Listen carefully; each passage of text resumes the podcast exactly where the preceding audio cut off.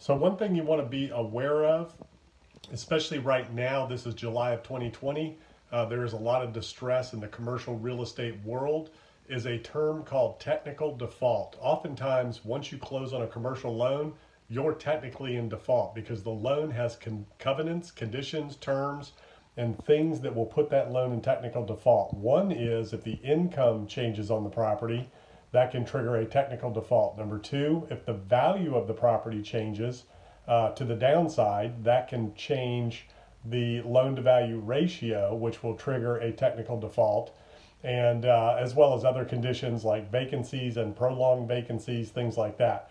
So uh, it's very important for you as an investor to review the loan terms, covenants, and conditions before you sign on a loan so that you understand what triggers technical default. On the other side of the coin, there will be some opportunities created because there are a lot of properties out there that are going into technical default. And unlike 2009 or 10, this go around as we enter into um, the fall and winter, um, there are a lot of commercial properties in distress, a lot of commercial property owners in distress.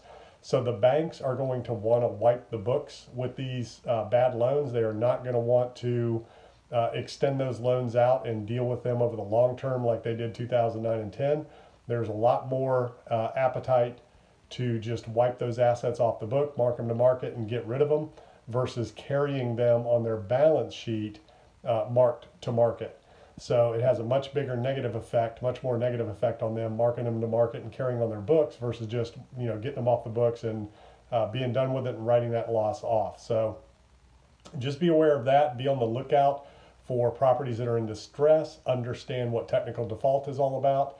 Uh, if you're buying property so that you know how to protect yourself against any downside protection uh, or any downside repercussions and banks you know can call your loan anytime which we saw happen in the 2009 time period uh, and they're going to be incentivized to do that uh, as we get later into this year going into next year 2020 2021 due to the distress in the commercial cmbs markets out there right now